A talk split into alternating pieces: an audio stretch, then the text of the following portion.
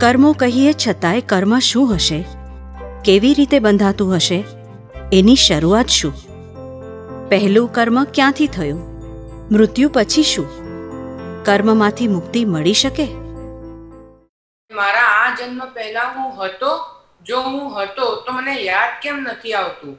અને મૃત્યુ પછી પણ હું હોઈશ? ને એ કેવી રીતે ખબર પડે?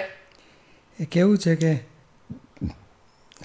આમ તો ખબર ના પડે પણ જ્ઞાનીઓની દ્રષ્ટિએ ખબર પડે. નહીં આપણને ઘણી વખત નથી ગમતા એવા વિચાર આવે છે ને. આપણે કરવું હોય કરવું હોય શું થઈ જાય શું. કોઈને ગમે? નથી ગમતું એવું કરવું પડે છે. તો આપણી તો ઈચ્છા નથી તો નથી ઈચ્છા કોને? અને થઈ જાય છે શા માટે? એટલે બે બે જુદું પડે છે. આપણને નથી ગમતું એ આપણો ભાગ છે. અને થઈ જાય છે પ્રકૃતિનો ભાગ છે. અને એ પુરવાર કરે છે કે આપણે કંઈક પૂર્વકર્મમાં બાંધ્યું હોવું જોઈએ, તેથી આ ફળ આવ્યું.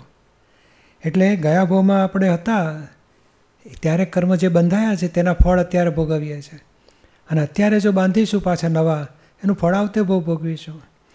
હવે યાદ કેમ નથી રહેતું? કારણ કર્મો, આ દેહ છૂટે ને ત્યારે અજ્ઞાનતા હોય, દેહાધ્યાસ હોય, મરી ગયો મરી ગયો મરી ગયો થઈ જાય. એટલે એને આવરણ આવી જાય બધું. ગર્ભમાં એ ઘર નાનું ને શરીર મોટું, તે બધું આવરણ આવી જાય બધું. દુઃખ હોય અંદર. નહીં ઘણાને એક્સિડન્ટ થાય તો બધું ભૂલી જાય છે ને મેમરી લોસ કે છે. એમ જોયા જ કરે તારી વાઈફ છે, આ તારા છોકરા છે. તું એન્જિનિયર છે, કશું યાદ નથી આવતું. મેમરી લોસ થાય એવું થાય છે ને? ધીમે ધીમે મેમરી આવે ને. તો આ બધું આ ફટકો જે આમ એક્સિડન્ટ થયો ને, દુઃખમાં દુઃખમાં આવરણ આવી ગયું એને. પછી ધીમે ધીમે આવરણ ઓછું થાય તો યાદ આવે. આ ગયા ભાવનું આવરણ નડે છે આપણને. એટલે આપણને ખબર નથી પડતી પણ છે ખરું. ગયા ભાવમાં હતા આ ભાવમાં છીએ આવતે બહુ રહીશું. એટલે આ દેહ બદલાય છે. કપડાં જેમ બે બદલી નાખીએ તો લેંગો જબ્બો પહેરે પછી પેન્ટ શર્ટ પહેરે પછી ધોતીઓને જબ્બો પહેરાવે તને. તો તું એનું એ જ હોય ને?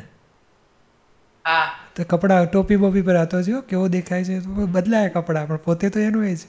એવા દેહ બદલાય છે પોતે એનું એ જ છે. તેથી આ રાગ દ્વેષ થાય છે. એટલે આપણને ગમતું નથી. રાગદ્વેષ કેમ થાય છે? તો કે પાછલા કર્મોનો હિસાબ. સમજાય ને? હા.